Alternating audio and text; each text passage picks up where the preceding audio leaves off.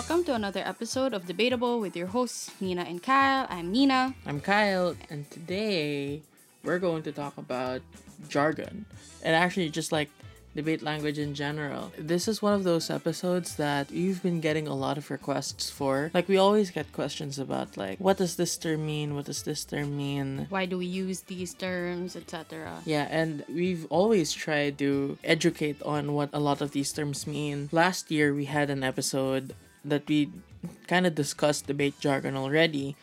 Um, but we were saying that, like, we can't really explain all the debate jargon Yeah. in any episode because like it always changes, right? So we said, what what about let's just make an episode about language in general. and how language has evolved and how debate has ended up with its own like dialect of sorts, right? So we have a lot of debates about language as well, which is why we thought this episode would be relevant. And most debates is about how XYZ is portrayed, especially in media motions. So it often boils down to how things look like and how things are based on the language that it's used. Yeah, it's kind of funny because you have debates where debaters go like, you know, the academe is locked in ivory towers. No one can really understand what they mean. Like the public cannot access this. And then proceed to say something like, my first argument is about delta p prime. Yeah. yeah. So I, I feel like it's it's very strange. Um and as a debater, I don't know what I feel about debate jargon. Because on one hand, I find it amusing and I have a tendency to use them as well. Obviously. Um, if you're part of the ecosystem, you kind of can't avoid ending up adopting the language of sorts. But my experience with it can be rather polarizing, especially since I used to travel a lot. And when I would travel, I get exposed to a lot of new jargon. And I feel alienated at the beginning. I feel like I don't understand. I'm not going to be able to judge properly. What does Delta mean? My first time encountering Delta was just, I thought it was a joke, right? I didn't know. It's like, why is there math in here?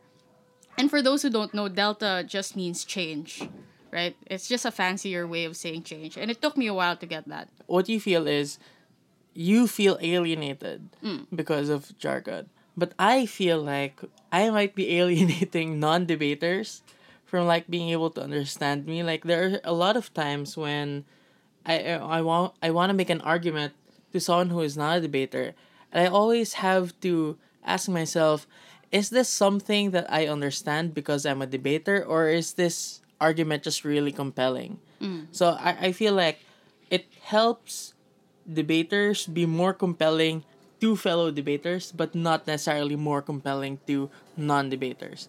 So it, it depends on like what your priorities should be. Like if, if your priority is always just to win debates, then this is where you you'd probably appreciate jargon more. But if again it's about like communication to people all people even if they're not necessarily debaters i think that that's where jargon gets a little bit more problematic but i guess the question now is is the use of debate jargon necessarily bad Well, I wouldn't say it's necessarily bad. And this is because we need to start with a different premise. We think that we're all just speaking the same English. At least Kyle and I think we're all just speaking the same English. Um, but debaters are speaking a certain dialect of English that evolves semi-independently from how the rest of the wor- world uses English. So so we use English, but it's it's it deviates a little bit from the rest of society. So think about it. In politics, for example, um, terms become much more condensed as time goes on to better understand what these things are.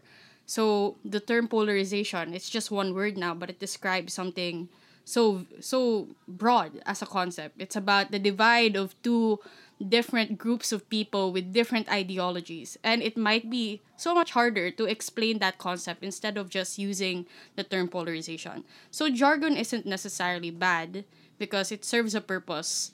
But the question is, does it serve the same purpose in debate? Yeah, so I, I I get what you're saying, but like I suppose that English the, the kind of English our language is used in politics also moves kind of independently from what happens in PolSci. Because polarization is a PolSci term, right? Yeah.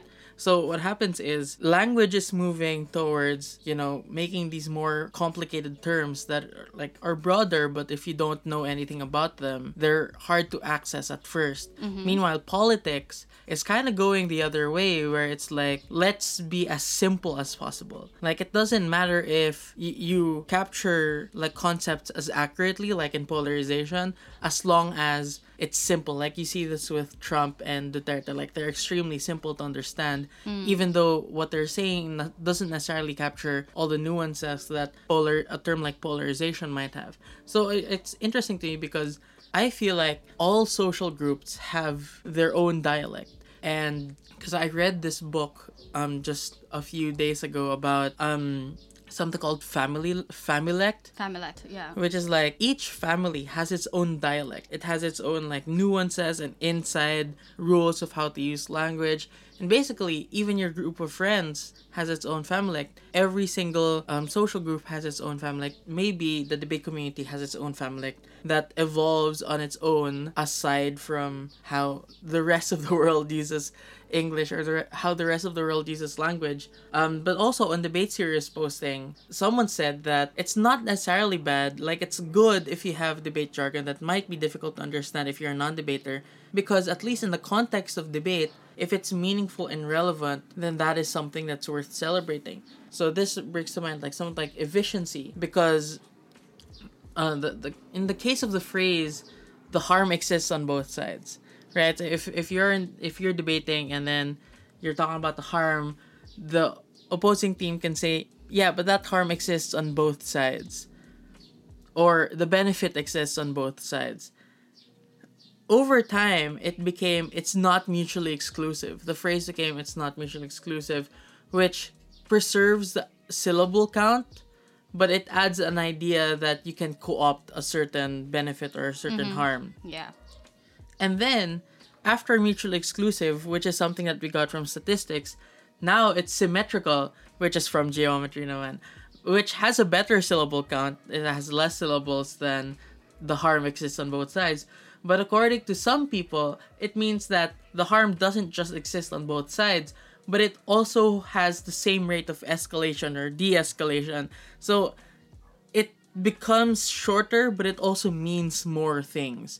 Which is why, like, you want to be as efficient as possible when you're a debater because you want to say as many things as you can within the seven minute mark. Mm-hmm. So what ends up happening is you compress so many more nuances into shorter and shorter phrases. Yeah, because I feel like it was either we learned how to have new jargon to accommodate for more complex terms, or we learn how to speak faster, which is the American way of debating.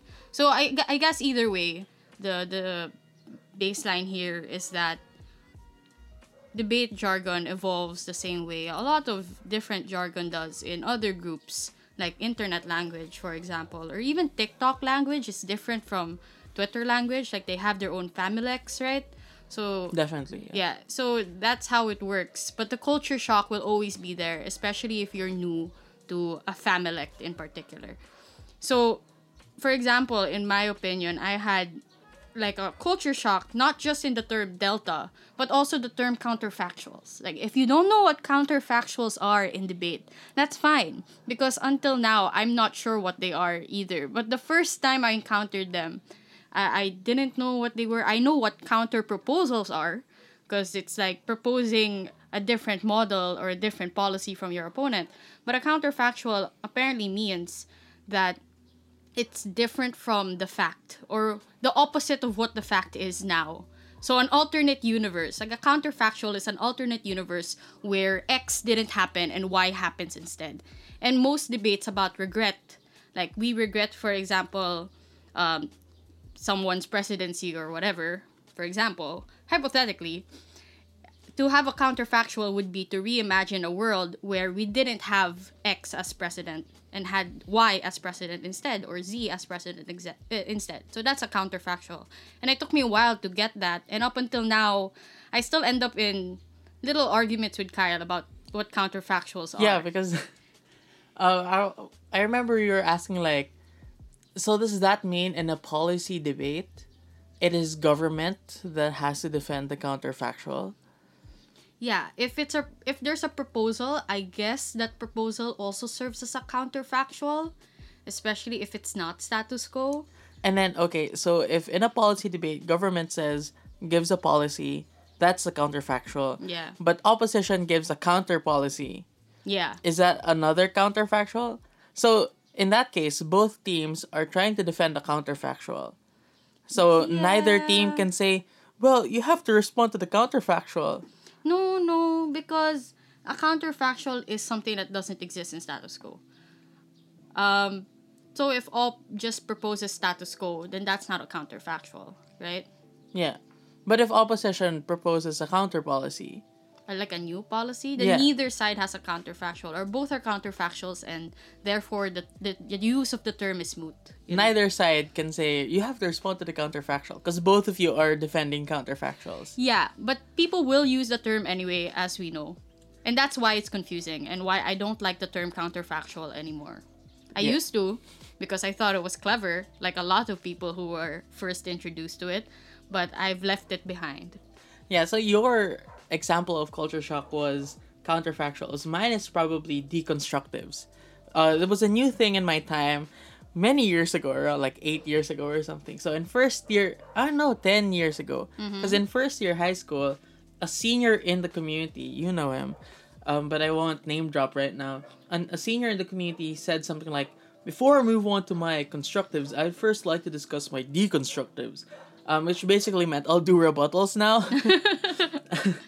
So I, I used it in a speech because like oh deconstructive. So I have constructive so I have deconstructive. So I used it in a speech to my coach whose undergrad was philosophy and he got peeved because apparently deconstructive didn't necessarily mean rebuttal. He, he was saying that deconstructive um, is an adjective. It's not a noun right? So um, it means that you disassemble something. So when you're trying to deconstruct an argument you're trying to disassemble it. You're not really You're trying to take it down. Ah, okay. yeah so if you if you move on to your deconstructive contributions you're not really showing why they're wrong. You're just showing the parts of the argument or something. And then years later like seven years later I had a class on philosophy of language and read um, this dude named Derrida. And this is why my coach, being a philosophy major, was relevant because he, he told me later on that Derrida was one of his favorite philosophers. He was the first person to talk about deconstructivism, um, where it's basically like, okay, let's take a particular concept and break it down until we find the underlying assumptions behind it, and let's see if those assumptions are correct. So we have three definitions now of what deconstructive means. You have the dictionary definition of deconstruct, which is to de- disassemble, the philosophical definition of deconstruct, which is a form of conceptual analysis, and you have the debate definition, which apparently means rebuttal. So like there's culture shock for me because like I don't know what anything meant anymore. Um and at some point I was like, why is debate jargon even used? Why can't we just use regular language? And I guess like for me, one of the main reasons would be efficiency. Like what we already discussed like in the earlier part of this podcast, like it's condensing complex terms into bite-sized pieces for the benefit of everyone, but mostly just for the benefit of debaters. So that was how it is used and I, I hope that's the reason people use it but as we can see that's not always the case right sometimes we pick terms that are much longer just for the sake of sounding fancier. Like the change versus delta. Delta is two syllables. Yeah, exactly. Why would you choose delta? Because it sounds like much more, I guess, smarter. But that's, well, that's like another reason, I guess, for choosing jargon. Yeah, so it's kind of like you want you want to be efficient, but you also want to have the illusion of intellect. Like I remember that TikTok we watched the other day, um, fr- from woke Twitter about woke Twitter, where it was like, uh, we have to juxtapose the the critique of modern Marxism or so like that. It doesn't make any sense. Uh, I, I feel like it, it's kind of true for debaters also. Like we can't differentiate that woke TikTok person from like a debater if we play the clip. We should probably play the clip. These conversations are intrinsically multifaceted, right? There are different angles to be looking at this from, and it's crucial to juxtapose that contrast within those realms of varying perspectives. But uh, having these conversations is extremely, extremely vital in fundamental change and being able to sort of step back and look at this from a bird's eye view and not just a worm's eye view. And that, of course, begs the ever aching question of whose bird is this, right? Uh, sometimes I also feel like aside from efficiency, sometimes trying to be associated with intellect becomes more important than efficiency of language. So you get you actually get a lot of these terms you import from different fields. So again, mutually exclusive comes from statistics. Delta is something that also came from the sciences you have you brought Overton window into Mm-hmm. the the Debate sphere. yeah That's So- political science. that's political science. So basically, I feel like what ends up happening is a lot of people who are debaters, they learn new things from their own studies and then they try to import it into um, debating and then it ends up catching on. So I feel like at some point, people will import things just because it sounds like a fancy term. Like I remember um I, I I did this before with structural functionalism. I was just like, this is all about structural functionalism. But basically what I was trying to say is, you know, it's there for a reason. like there's a purpose for for this existing. So I guess my point is when I did that, I wanted everyone to know that like I know my stuff. yeah, so the, being associated with that kind of intellect becomes a little bit more important sometimes. So yeah, you already men- mentioned delta, which just means change. It's getting popular, even though it's one more syllable than the word that it's substituting. Um, there's also epistemic access, Really? What's that? which means to know. Oh, it, it, really? it means like if you have epistemic access to something, it means you have the ability to know something. Oh, I didn't Yeah. know that. Yeah, so- so it's it that's also getting popular, even though like it takes three times longer to say than to know, right? Um, and this isn't necessarily new actually. Um, there have been a lot of studies about some high school kids in um, California is one of those studies where they found that that group of friends didn't want to be associated with like the valley girl kind of speaking like friend Yes. yes Uh-huh. so they kind of hyper intellectualized or something their their way of speaking to the point that they don't use contractions anymore. They don't say that or what they say that is or what is. They also tend to hyper what do you call this? Hyper enunciate their words. Oh, it's Yeah. like a complete opposite of what the trends are now, which is trying to make things shorter and shorter. Yeah, because for them, being efficient in language, when it comes to like shortening language, takes a backseat towards being associated with a kind of intellectualism. So the, it's kind of elitist, but like that's something that they wanted to do for themselves. So they created a familect for that. I feel like the debate community might be doing something like that as well. Yeah, so speaking of elitism, I'd say another reason we have debate jargon is sadly for gatekeeping. You know, I think those who are in positions of power in debate, or at least those who break consistently, or those who do well consistently, have a weird incentive to make sure that their language isn't accessible to everyone so that newbies don't catch on or outshine them or whatever. I know this is a pessimistic way to see the debate community, but I'd say that gatekeeping is a thing, and that's the reason why in a lot of Twitter discussions, debaters end up becoming a controversial topic, um, especially to outsiders and fellow intellectuals who are non non debaters, because they see our sport as like a form of intellectual masturbation where we just throw fancy terms around, and that's that's kind of true. There is a level of gatekeeping that happens, and we try to keep people out. But I'd say that gatekeeping, to some extent, with jargon, is a necessity, especially when we're talking about, let's say, very sensitive topics or topics that concern minority groups or the LGBT or feminism. Like, as much as possible, we use jargon not just because they sound good, but because that's the best way to ensure we are talking about these groups properly, that we discuss them like they are actually marginalized and use the term marginalization and not just say, for example, that oh they're kawawa or they're they're not doing well right now, right? So I think that to some extent, while it is necessary to dumb things down for the benefit of everyone, we need to preserve some sort of dignity when speaking about these particular groups. And that's where jargon comes in. Yeah, I totally agree. Although I feel like one of the differences, and this is where I, I'm kind of criticizing the debate community a little bit. The reason why it's different because we get a lot of these criticisms from people in um, sociology or other um, uh, social sciences and humanities.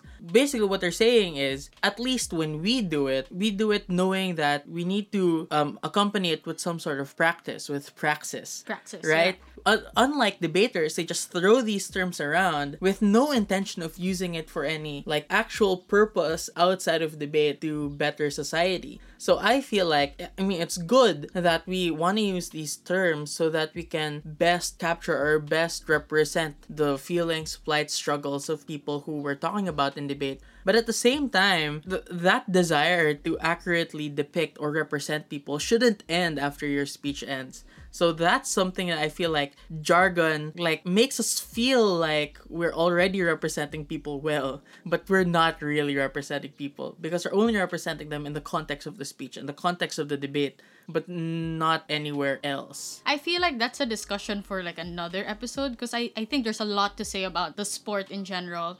And I think we've touched on that a bit on our previous series about debating debates where we discuss um like using other people's plights just for sport, which is Yeah. basically what we do, right? Yeah. But I guess we'll discuss that another time. There's also a trend where, in order to reach seven minutes, people find really long winded ways of saying very simple things. So, like, you can hear a f- sentence going like, at the point at which this happens, that is to say, when they engage in constructive political discourse, what they basically just mean is like when people talk.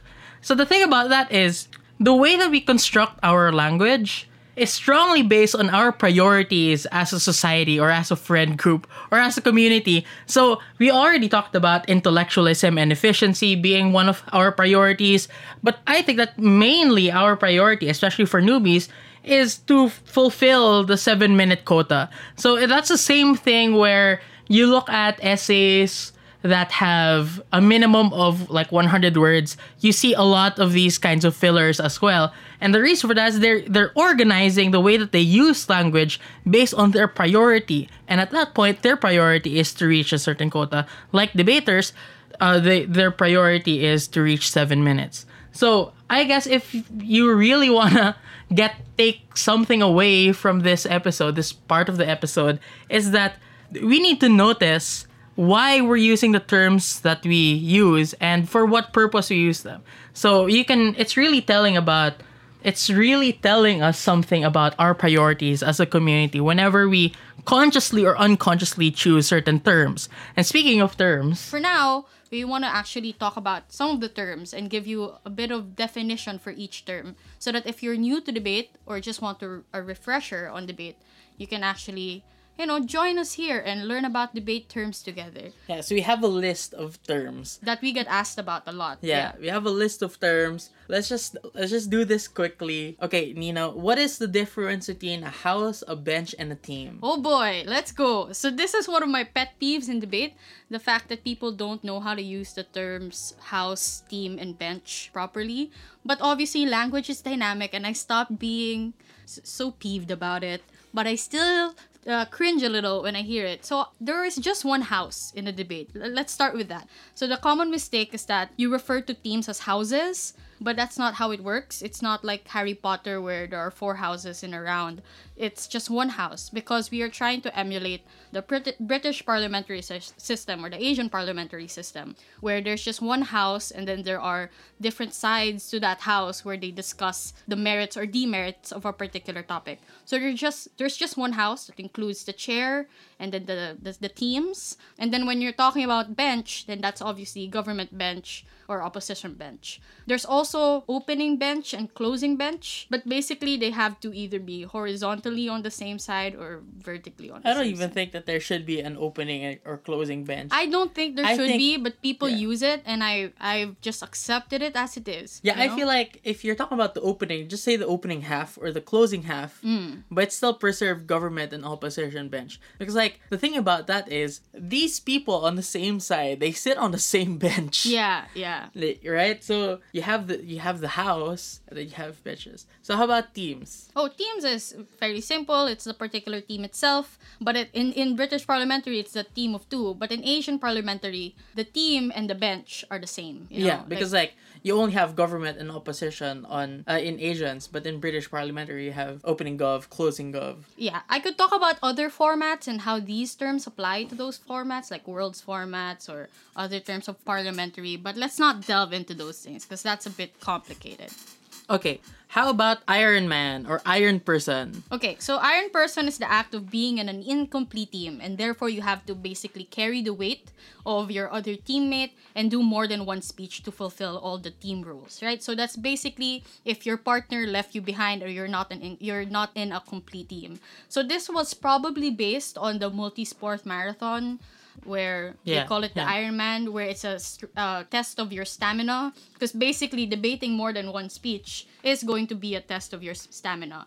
Um, but recent years has turned it into iron personing to be more um, politically correct because Iron Man, you know, rather sexist as a term. And Yeah. I remember there was a UADC where we attended. I was there, like in UADC Cambodia. Yeah. We were in a council. Uh, we were in a council meeting, and someone proposed that we should say Iron Person instead of Iron Man, Mm-hmm. which I think is completely valid. But we have to remember, like, the reason why it's Iron Man is because we're making a reference to the triathlon. So actually, right now we consider if if you're an Asians team, and so it means three team members, and you only have two members of that team present, not the third one, they're forced to Iron Man. But that's not really accurate to the roots of the term because Iron Man literally means one person having to do three events. There's running, there's cycling, they're swimming. So Iron Man used to be about just one dude doing three speeches, but now it's just like a song, so it's incomplete. So I suppose that even if we think about like the origins of the term Iron Man, it doesn't really matter because it evolves independently anyway. And language evolves independently. Okay, next term, cannibalism. Basically, it's when you have to go against someone from the same institution, so you have to eat basically someone of your own blood. yeah, basically. Why does it have to be? I don't know why they use the term cannibalism. It's just how it is. And I think other sporting events also use cannibalism. When I used to do taekwondo and I would have to fight someone in my same institution, it would be called cannibalism. also, when two Cobra Kai members fight in the, in the All series. Valley. in the All Valley, that is cannibalism. There's also bin room. So bin room is basically like okay, in order for you to make it to the quarter fi- octofinals, quarterfinals, etc., the final series, you need to be able to do very well in pre- in the preliminary rounds.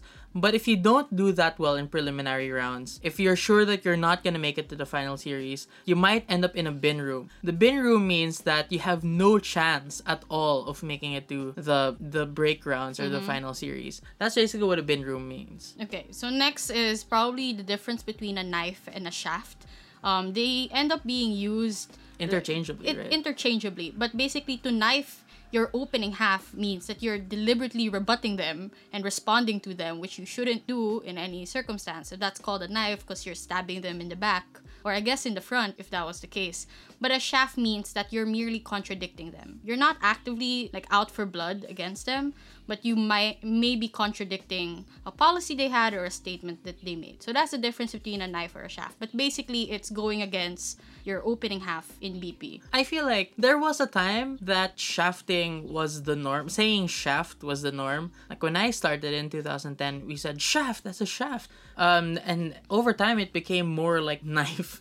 Um, because maybe it's because the associations we have with knifing are more, much more intense, much more visceral. So the next one, Power match, fold, and power slide. So this is difficult to talk about Yeah, because it's I really think- technical. I think that this should be saved for an episode on tabbing because I feel like this has a lot of discussion on why the algorithm is the way it is and why it should Alright. move forward that way. Yeah, but, we can we can Give a just summary. breeze through it. So these three um, terms refer to how we make matchups. So it, it try it kind of determines who gets to go against whom. So basically, if it's power match, you will go up against teams with the same number of wins as you.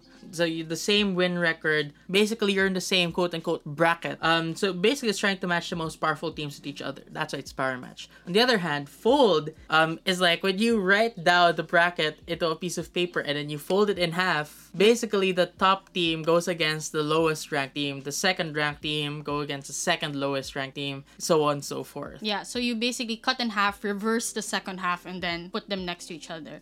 A power slide is kind of complicated, but it's a slide because you have to cut the bra- bracket in half, then you get the top half of the bracket and the bottom half of the bracket and put them next to each other. So you slide the two brackets next to You each other. basically slide them together. So if there are like 10 teams, then first team goes against the sixth ranked, and second goes against seventh, third goes against eighth, so on and so forth. Yeah. it's easier to understand if you're writing down like the you're writing it down on a piece of paper and then you actually cut the bracket in half and then slide it next to each other. Um so I guess that's it for this part where we talk about like terms about the technical rules of debating. How about terms that we use in speeches? So the first one we already talked about is counterfactual. Yeah, as a summary, basically, it's just an opposite of what's happening in status quo, which I guess is another term, right? So status quo basically just means what's happening in the world now. What is, what is, what are things basically? Yeah. The next one is burden. So what is a burden? So the definition of a burden is basically what you need to prove in order to get your goal, and the goal is the ultimate outcome you want in a debate. Yeah, so uh, we've had a question about like what's the difference between a burden and a goal. A goal is the outcome that you want. Meanwhile, a burden is what you need to prove. So I I don't actually agree with you that the burden is to just get to the goal. Sometimes your burden might be to prove this is how you're going to get to the goal.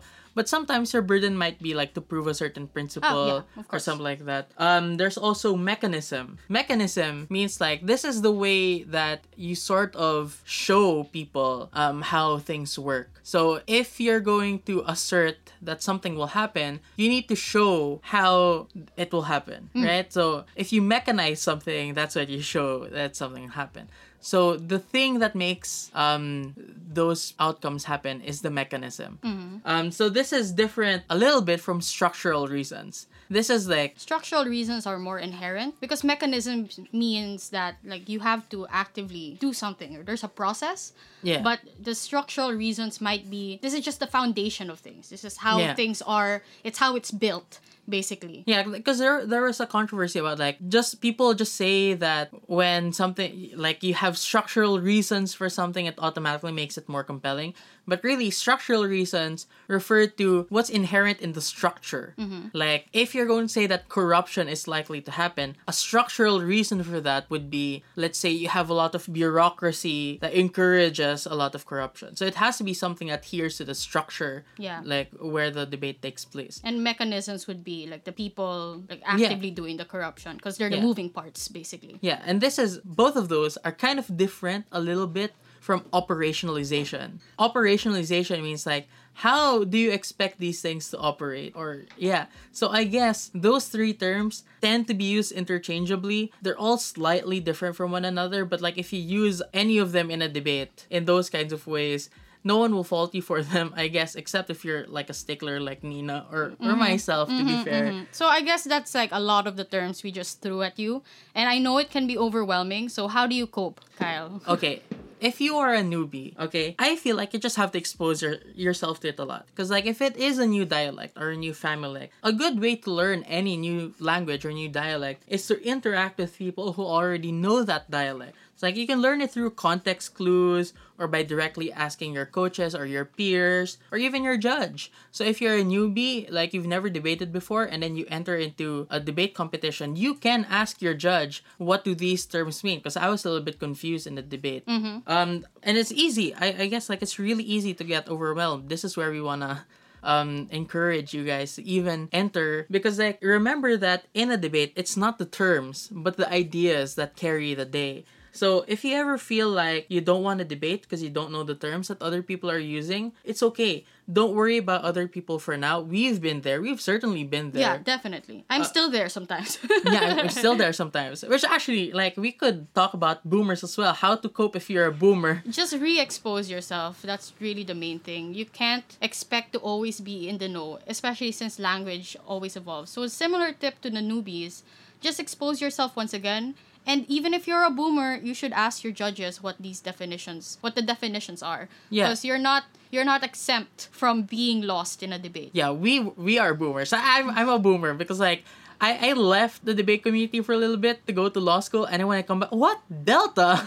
Same, same. I mean, I I was a boomer when it came to online debating because I went away for a while. Yeah. But that's it. I hope that this episode helped to some extent. We didn't just talk about the terms themselves, but talked about why we have these terms, and I hope that was educational to some extent, especially when it comes to learning about language. So that's it for this episode of Debatable. We'll see you in the next one. Bye. bye bye.